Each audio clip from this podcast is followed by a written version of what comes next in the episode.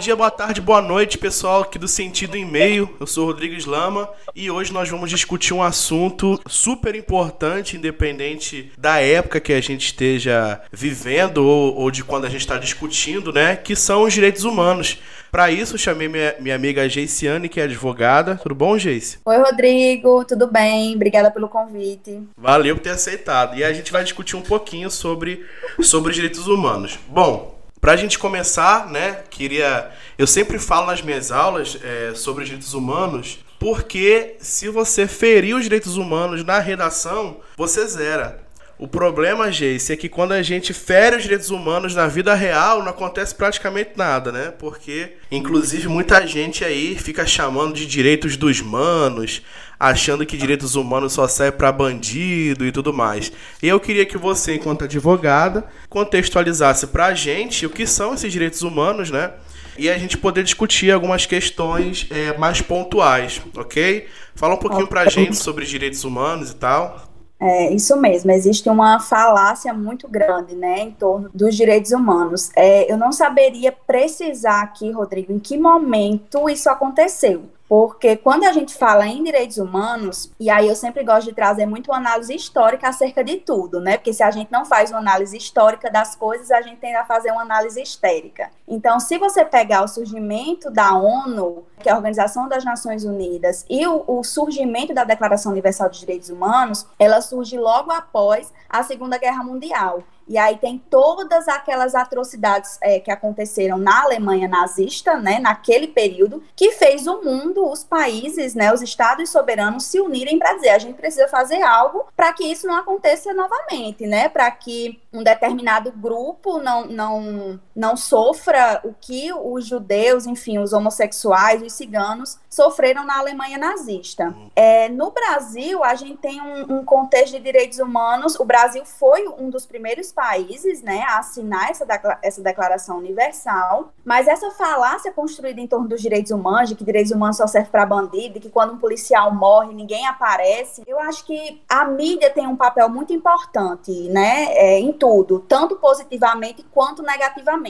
E essa construção dos direitos humanos para bandido, servir para bandido, vem muito na esteira do que acontece na mídia brasileira. Né? Tem uma autora que tem um artigo muito bom, e eu gosto muito de embasar minhas falas em cima de autores, para não pensar, para a gente não ficar naquele senso comum. Sim, já né? basta Porque o pessoal a... aí do, do, que nega Exatamente. os né? Exatamente. Ela tem um artigo muito bom que é Direitos Humanos ou Privilégios de Bandidos, Desventuras da Democratização Brasileira. A autora é Tereza Pires, do Rio Caldeira, e ela traz, através de uma revisão da literatura, que momento esses direitos humanos surgiram voltados né, nessa, nessa falsa ideia de que esses direitos eram só serviam para bandidos. Então a gente tem no início da década de 70 e até o final da década de 60, a gente tem uma, uma, grande movimentação dentro da sociedade dos movimentos sociais, né? Sobretudo nas periferias. Então, o que, que, o que, que acontecia nas periferias, né? Um aglomerado de pessoas que não tinha assistência por parte do Estado, que lutavam por habitação, saúde, por educação, enfim, direitos humanos, obviamente. E aí, nesse passo, né, dessa luta por direitos é, sociais, enfim, vem a luta pelos direitos políticos, que a gente também não pode esquecer do período mais terrível da história do Brasil, que foi o período da ditadura militar, período em que as pessoas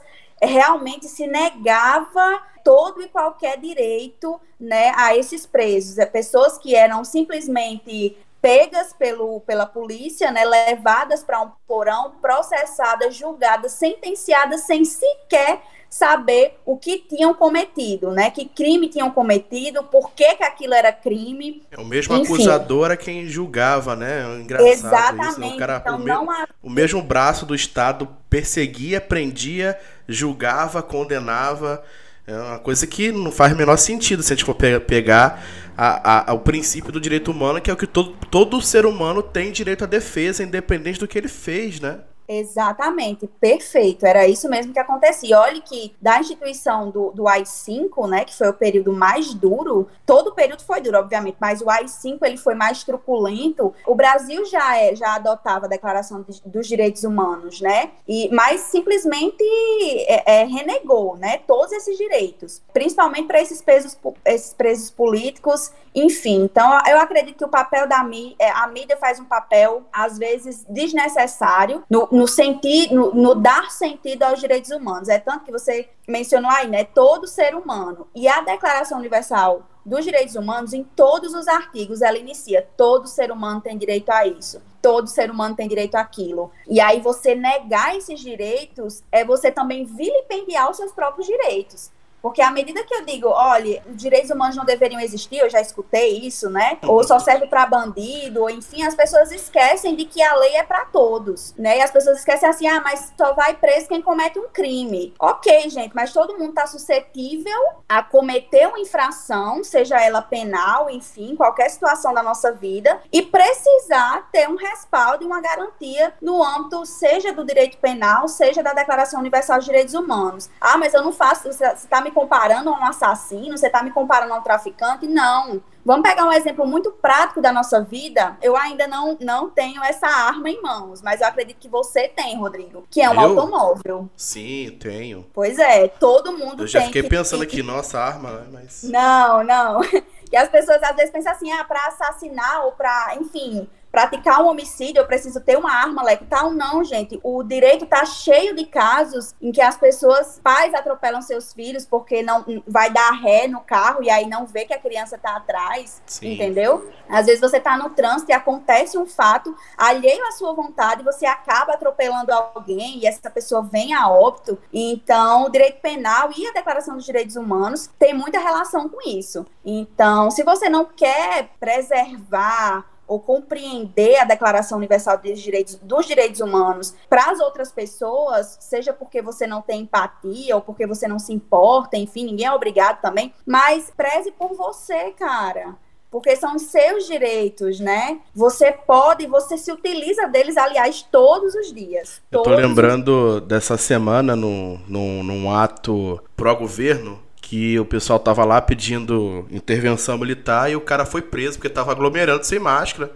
E ele começou a gritar: um absurdo, estão me prendendo aqui, estão me levando, sou inocente e tal. Tipo, pra ele tem que servir o direito, né? Mas, mas é. pro outro não tem que servir. Bom, vou, é. vou, vou, pegar aqui o, o, o, princípio, né? O começo, pra gente dar a pincelada, que é o seguinte, né? Teve o nazismo e mataram aí pelo menos 6 milhões de judeus, só para falar de judeus, sem falar dos outros povos. E depois de, dessa crueldade toda, em 1948, surge essa declaração da qual o país, o Brasil, é signatário. Ela reverbera na Constituição de 88. Então a gente é obrigado a seguir. A gente, enquanto cidadão, com os nossos deveres de cidadãos, e o próprio Estado tem a obrigação de seguir os direitos humanos. E aí, né, a gente tava dizendo, você tava dizendo que não sabe quando começou essa história de que é o direito dos manos, que é o direito dos bandidos e tudo mais. E eu queria pontuar três casos aqui para a gente discutir, pegando os direitos humanos como base. Que, primeiro, o assassinato da Marielle, né? É, é, deputada, ou vereadora eleita, que foi assassinada por defender os direitos humanos. Inclusive, ela, uhum. ela quem dava assistência à família dos policiais que eram mortos em serviço, né? E, pra, pra gente ver que direitos humanos não servem só para bandidos, isso é uma falácia que inventaram. Outro ponto que eu queria levantar é a chacina do Jacarezinho que aconteceu semana passada no Rio de Janeiro. O Estado entrou na favela e matou 30 pessoas, né? Na, uhum. no, no, dia, no, nos dias de operação foram 25, mas algumas que estavam internadas já morreram, né? E a outra é o pessoal pedindo a morte do assassino lá da, da chacina de saudades, que foi quando uhum. aquele é, morador lá, né, indivíduo de 18 anos, entrou na creche e matou com facão três crianças, bebês e duas professoras. E eu queria que a gente comentasse esses fatos. A gente pode começar por último, né? Porque a gente tem aí um, um indivíduo, um cidadão, até, até onde a gente sabe, ele estava sozinho, né? Foi lá na creche, matou, né, uma crueldade, não dá nem pra gente nomear, matou três crianças e duas, e duas, e duas professoras adultas, né? Com requintes de crueldade. E aí? A gente pode matar esse cara? A gente pode. Ele merece levar a facada também até morrer? Como é que fica assim essa é. questão? Eu diria a você que se a gente estivesse na, na há algumas décadas, alguns muitos séculos atrás, isso seria a primeira solução, né? Olho por olho, é, né? Olho por olho, dente por dente, né? Mas a gente não evoluiu tanto, eu não gosto de, de acreditar, eu prefiro não acreditar que a gente evoluiu tanto para nos, nos transformarmos em uma, uma sociedade de bárbaros, né? Por isso que a gente tem um Estado, que a gente assume um, um contrato social, ainda que teoricamente, para que o Estado, como você bem falou no começo, né? O Estado, antes de qualquer outro sujeito, antes de qualquer outro poder, antes de nós mesmos, ele tem que ter, que resguardar esses direitos humanos, né? E para isso, né, é, Rodrigo, a gente tem todo um arcabouço de normas que, que vão é, encontrar um meio para que esse sujeito ele pague pelo crime que ele cometeu. E veja, não estou dizendo aqui porque, porque ele matou, ele vai ter que ser coitadinho, ou tem que não tem que pagar, ou enfim, estava sob efeito de, de, de, sei lá de quê, de qualquer coisa. Não, gente, não é isso. Mas ele precisa ser processado e julgado, né? De acordo com a, a, norma penal que a gente tem em vigor, de uma forma digna e de uma forma, e de uma forma humana. E precisa ingressar, sim, no sistema prisional, se for esse o caso, ou no sistema prisional de reabilitação, não sei, não estou por dentro do caso, de fato, não sei se ele estava, se ele tem algum problema psicológico ou se foi mesmo na, intencional, não sei, então não posso fazer esse juízo de valor aqui, mas ele precisa ingressar dentro de um sistema prisional e precisa dentro desse sistema prisional, é, ele conseguir a sua ressocialização. Porque é para isso que o sistema prisional existe. É, no não é Brasil é a gente não, tá... tem, não tem pena de morte nem prisão perpétua. Então, uma hora não, o cara vai ter que voltar. Né? Exatamente. E que ele volte com é, minimamente é, reinserido na sociedade. Então, é basicamente isso. Eu, eu acredito que tem muita gente que defende a pena de morte, principalmente as pessoas que vêm na esteira desse, dessa falácia, né, de que direitos humanos é, é direito de bandido, enfim. É, muitas dessas pessoas defendem a pena de morte, quando essa pena de morte já não é, é já não é colocada para esses sujeitos antes mesmo deles serem processados pelo Estado, pelo Estado juiz, como foi o que aconteceu no Jacarezinho, né? Pois é. Havia, havia uma operação policial, foi, é, foi deflagrada uma operação policial, e nesse caso eu pude estudar mais a fundo, né? Mesmo o STF dizendo que as, as, as operações dentro da, da comunidade, enquanto, enquanto estivesse vigente né, o decreto da pandemia, é, elas estariam suspensas só em casos muito muito, muito específicos, mas enfim, aconteceu de o Estado entrar através do uso da força da polícia, né, que é o efetivo que ele tem para fazer cumprir a sua vontade, e aí mata essas pessoas que tudo bem, é, haviam investigados de fato,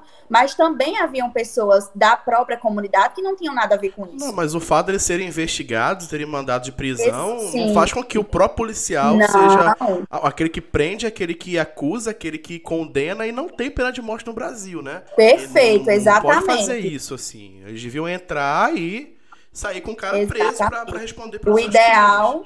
Exatamente. O ideal é você aprender aquela pessoa para que aquele, para que aquela pessoa ela tenha, seja processada, seja julgada, tenha o seu direito à ampla defesa, tenha direito a recurso, passe por todos os trâmites que a própria Declaração Universal dos Direitos Humanos assegura, né? Ninguém vai ser preso, ninguém vai ser condenado, ninguém vai, vai ser submetido a uma sentença sem um prévio processo, sem um tribunal é, imparcial para julgar essas pessoas. E, então, muitas vezes, a pena de morte ela não, não é prevista no nosso código, mas às vezes ela chega antes existe, de um né? processo, né? né? Ela existe ilegalmente, existe. Bom, lá no Jacarezinho apreenderam 12 fuzis. Bom, fuzil, para quem não sabe, aí no, no, mercado ilegal, né, no tráfico, custa chega a custar 80 mil reais, então é uma coisa bem valiosa, né?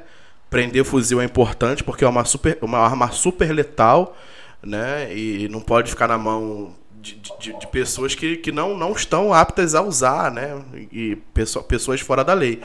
Lá no, no condomínio do, do nosso senhor presidente da República, na Barra da Tijuca, prenderam 117 fuzis. E ninguém morreu, nenhum tiro foi disparado, né? Então pra gente ver como é que são, são dois pesos e duas medidas, né? Uma das coisas que fizeram com que essas, essas pessoas morressem lá, né? Como que a, essa, essa chacina fosse deflagrada, foi o assassinato de um policial civil logo no começo. Então parece que o Estado tomou para si a obrigação de vingar esse policial, matando gente, inclusive, segundo relatos aí, tá em qualquer lugar para quem quiser investigar, inclusive estava sentada sem, sem chance de defesa. É, tem, tem três, me corrija, gente, se eu tiver errado, né? Na nossa nosso Código Penal, o Brasil, né, no Código Brasileiro, nós temos três possibilidades de matar alguém dentro da lei. Uma é em legítima defesa, então alguém tá tá para me matar, eu vou lá e mato a pessoa para me para me defender, né? É, uhum. a, ou, ou, então tá, tá, tá para matar outra pessoa e eu vou lá e mato, né? Lembrando, um, um cara tá com uma faca de pão, é, dizendo que vai me matar, e eu tô com um revólver, não posso dar um tiro na cabeça dele porque não é a mesma força empregada ali. Não né? é proporcional, não é né? Proporcional. Tem que ser proporcional. A outra é por sobrevivência, vamos supor, a gente vai escalar um uma, uma montanha, aí a sua corda arrebenta, você segura na minha corda. Eu já sou gordinho. A corda não vai aguentar nós dois. Eu posso cortar a corda e você morrer. Tô, tô defendendo minha vida também, né? Ali. Então, tá. não seria condenado por isso. E a outra é em serviço, lógico. Você vai lá, um policial, um, tá, tá, no, tá no, numa operação e começa a levar tiro, ele pode levar tiro porque ele tem que se defender. Agora, Isso. quando você vê uma operação que depois do primeiro policial morrer, 30 pessoas serem assassinadas e, e os policiais não levarem nenhum tiro, tem uma questão de força envolvida aí que não é proporcional, né? extremamente desproporcional, principalmente quando a gente analisa né, os, é, os civis, né, as pessoas da comunidade, que como você bem falou, né, estavam sentadas na sua casa em cadeiras de plásticos, que não tinham nada a ver com a situação e for, acabaram é, sendo mortos né, nessa, nessa chacina deflagrada pelo Estado, que deveria entrar para proteger a população. Né? A gente tem um Estado soberano para isso, para defender os meus direitos e as minhas garantias, não para chegar me dando uma sentença de morte. Pois é, acho que não faz sentido então a gente dizer que, que direitos humanos são feitos para bandido, porque nosso país é signatário de uma lei cuja vida é, é, é salva, é resguardada ali, né? É protegida. Então, independente Exato. do crime que o cara fez, ou se o cara matou um policial, matou três crianças, por mais cruel que isso, que isso seja, de acordo com a lei vigente, isso não pode ser feito, né? Bom, fora, fora o direito à própria vida, a declaração e os direitos humanos dentro do, dentro do Brasil, eles resguardam de outras formas também a gente. Por exemplo, direito ao lazer, né? O, o, o trabalhador muitas vezes não tem, tem esse direito negado. Direito à alimentação, à saúde, à, à educação. A gente está numa pandemia, a gente está aí no meio dessa CPI, né? CPI do genocídio. E hoje mesmo, a gente está gravando esse episódio 13 de maio de 2021. Hoje mesmo, o dirigente da Pfizer disse que o governo rejeitou algumas propostas de vacina. A gente já podia estar tá sendo vacinado desde o ano passado. Então isso também é ferir os direitos humanos, né? também é negar acesso à saúde, né? Acesso aos métodos de prevenção, acesso a direitos muito básicos que nós temos, né? Sem dúvidas. Faz um tempo eu estava lendo, aí eu queria que você me esclarecesse, que parece que a ONU, né, porque esses direitos humanos que a gente começou a discutir são de 1948, né, já faz bastante tempo aí, né, que eles já foram se atualizando um direitos humanos que a gente não pensa muito é, um, é o direito à internet. O direito à internet é tão importante quanto o direito à vida e ao direito à, à comida e à água, né? E, Exatamente. E a gente, por exemplo, eu sou professor e tem aluno meu que não consegue assistir aula porque não tem nem internet, nem tem equipamento e tal. Que mais, e o assim, Estado não fornece, né? Por... O pior. Quem deveria fornecer não fornece, não né? Dá não vacina, garante. Mulher, imagina a internet. Pois é, imagine. Pois é, é a gente sofrer é, com as mudanças né, sociais, a gente vive uma era muito tecnológica, muito digital. É, esses direitos hoje, né, a garantia desses, do acesso à internet, enfim, ela é tida como um direito humano e um direito fundamental também, né? E essa garantia de que todo mundo deve ter acesso a internet, a gente vive num país muito desigual, a exclusão digital é evidente, né? Você não precisa nem muito longe, como você bem falou, você tem alunos, né? E alunos do IF, não é, Rodrigo? Que é um, é um, um, um instituto muito bom, né? É, mas, atende pessoal que... que... é pobre, né? O pessoal que estuda Exatamente. lá, o pessoal que não, não tem Exatamente. Renda, né? E são justamente essas pessoas que não têm acesso e que sofrem a exclusão digital, né? E isso fere drasticamente é, os direitos humanos, né? Na medida, principalmente na medida em que hoje, né, as aulas acontecem de forma virtual. Então, além deles serem excluídos desse mundo digital, eles são incluídos também do acesso básico, né, à educação, que o Estado, reforço, precisa garantir, tá certo? Até é quem defende que o Estado mínimo defende que o Estado tem que dar saúde, educação e segurança, né?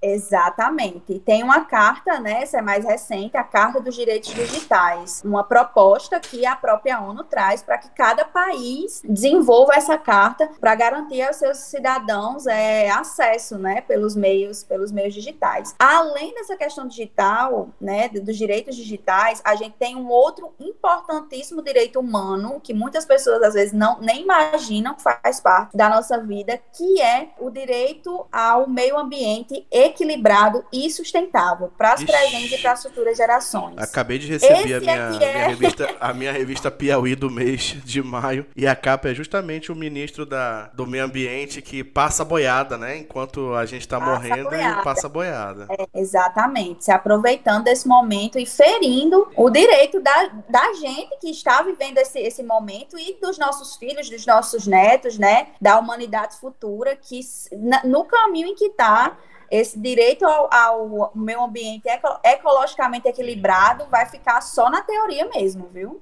Principalmente com esse ministro que a gente tem, né?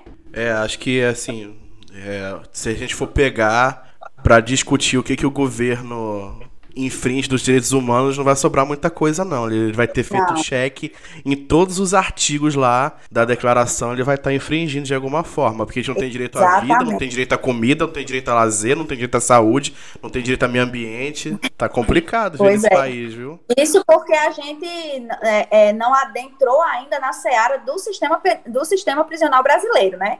Porque quando a gente entra nesse, nesse submundo, porque é um submundo, Aí é que a gente vê o desrespeito total e completo com as pessoas que cumprem pena no nosso país. É a segunda é... população carcerária do mundo, né? Fica atrás é a segunda maior. Apenas, né? Exatamente. Né? A segunda maior. E também para desconstruir algo que as pessoas pensam a respeito do sistema é, prisional brasileiro, essa população ela é composta, a, a, grande maioria, Rodrigo, não é de assassinos, de pedófilos, de estupradores, não, tá? São presos provisórios que não tiveram a sua sentença emitida por um tribunal. Presos que foram, é, pessoas que foram apreendidas com, sei lá, 5 gramas de maconha e estão lá presos provisoriamente, lotando as celas né, sem direito algum, e quando eu falo direito, é direito absolutamente nada. Acho que só o né, direito né, à educação, né? Porque sai ali formado pela Universidade do Crime, né? O cara entra. É, usuário de maconha, sai, tipo, o cara do, do, do, é. do crime organizado. É uma é uma problemática gigantesca no âmbito dos, dos direitos humanos, né? Tanto que o nosso Supremo Tribunal Federal decretou, né, há alguns anos atrás, um estado é, calamidade mesmo dentro dos presídios brasileiros, porque eles não têm acesso a coisas básicas, a higiene,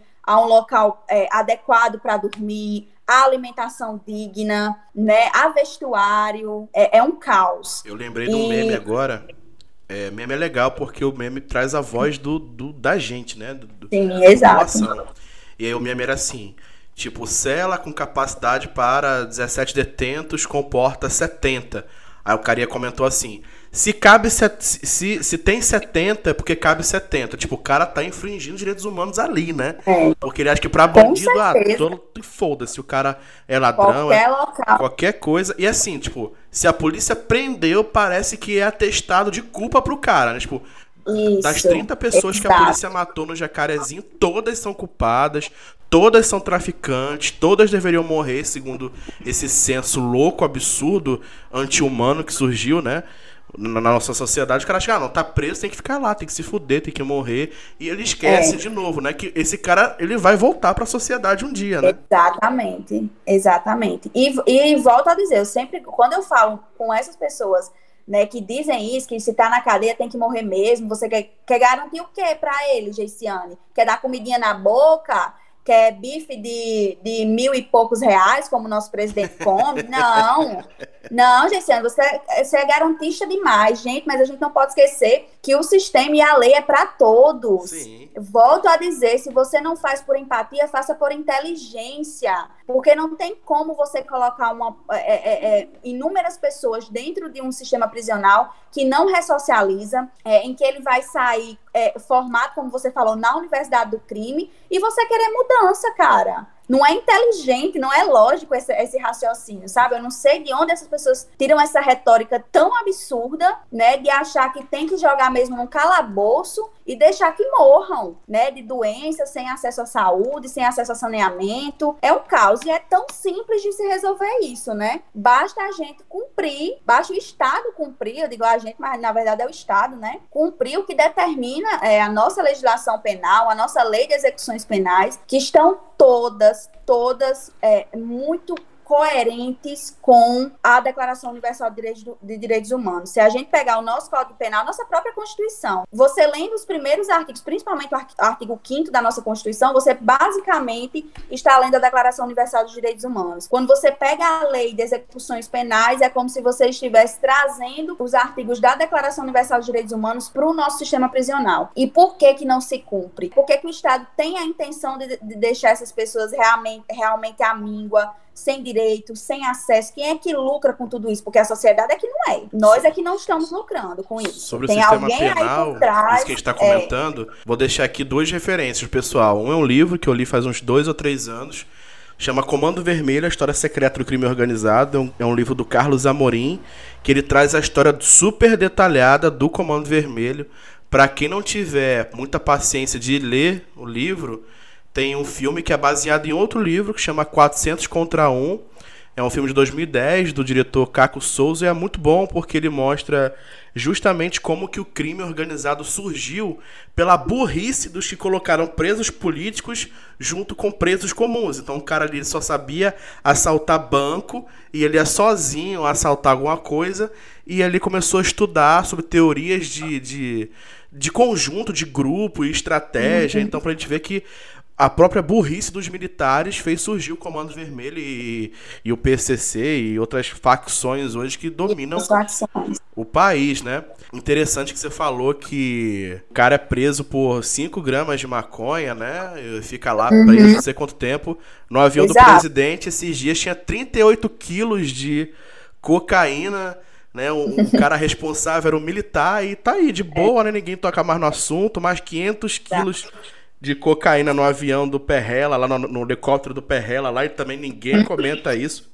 Acho que Tem o pessoal. da Fábio, né? levando droga. É, tipo, acho que o pessoal tá é cagando, é surreal, assim, pra se é, se é, se, é, se é bandido bom, bandido morto, né? Na cabeça deles, o bandido bom morto é o bandido pobre fudido. Porque Exato. o presidente carrega 38 quilos no avião de boa, não tem problema nenhum, né? É, e você falou aí de, de, de um livro, né, Rodrigo? Eu queria deixar também a indicação de um filme, e esse é sobre realmente direitos humanos. É um cara fantástico, que infelizmente não está mais né, entre nós, entre nós, humanidade, que é Man Nelson Mandela, né? Nelson Mandela luta pela liberdade. Acho que ele está mais na humanidade do que certas pessoas vivas. Cara, aí. é verdade, pode crer. Porque o legado que ele deixou é, sobre direitos humanos e sobre direitos humanos no âmbito do sistema prisional é fantástico.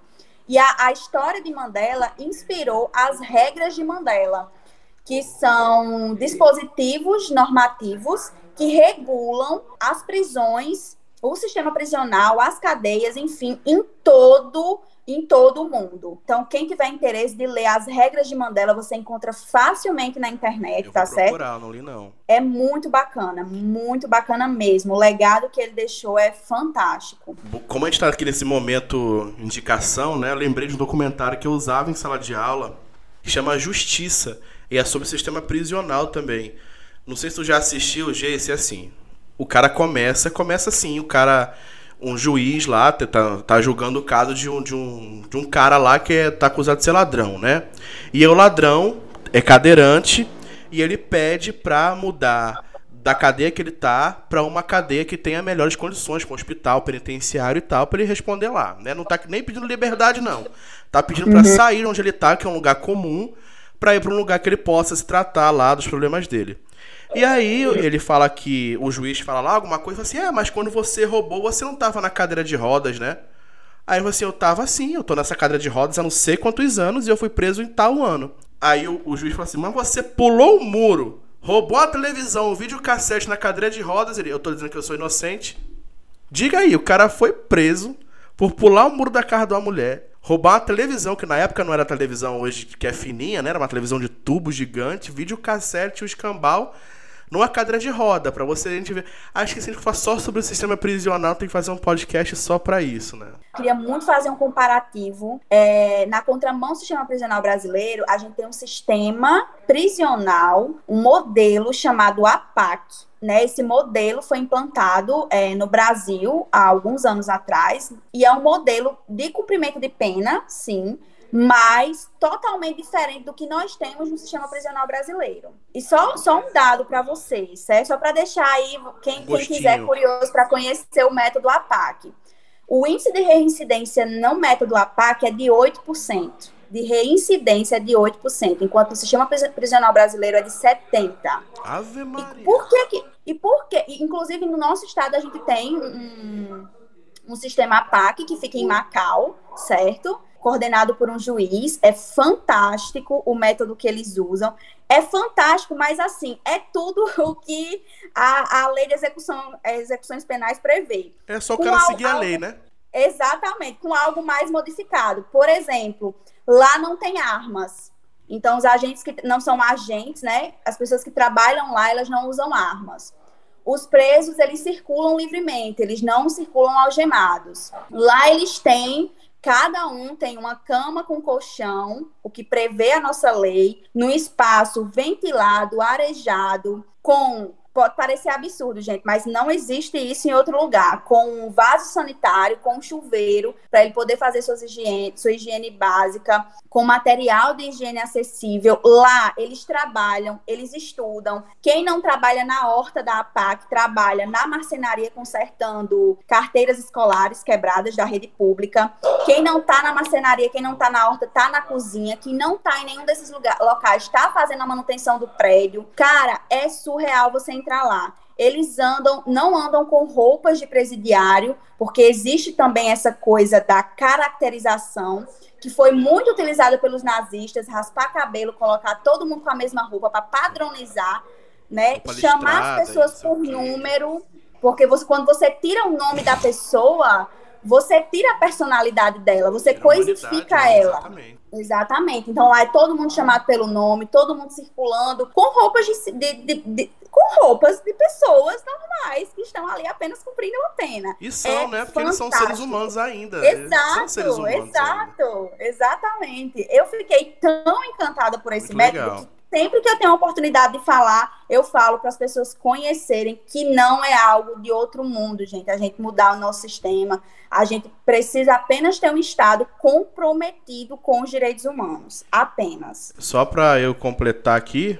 e, e, aí não vamos se preocupar com o tempo mais, porque eu, eu sou o primeiro a dizer, vamos fazer tal tempo, a gente dobra o tempo, né? A gente sempre dobra a meta, né? Quando a gente atinge, a gente dobra de novo, como foi o episódio do Big Brother, a gente atingiu a meta e dobrou. Exato. e, e, dobrou. Sobre a questão do trabalho, eu acho muito legal, sabe? Se o cara quiser trabalhar, até porque não vai forçar ninguém a trabalhar, não, não, não pode isso, né? Botar uma bola de ferro no pé do cara, mandar ele quebrar pedra.